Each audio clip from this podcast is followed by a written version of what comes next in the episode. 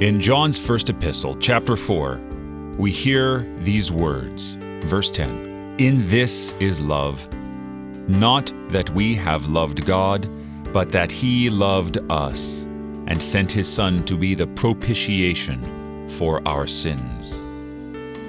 This is marvelous, and it truly is the greatest definition of love.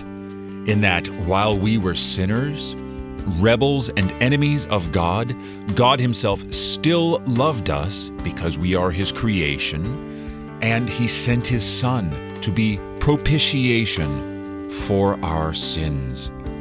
What is propitiation except atonement? And what does atonement mean except to be at one in agreement with someone. Christ has atoned for our sins. He has paid the price so that we might be one with God. This is the glorious beauty of God's love for us. While we were rebels, while we were sinners, while we were His enemies, He loved us. He saw our rebellion before it even happened before Adam and Eve were created, God knew and loved us, and He loves you so very much.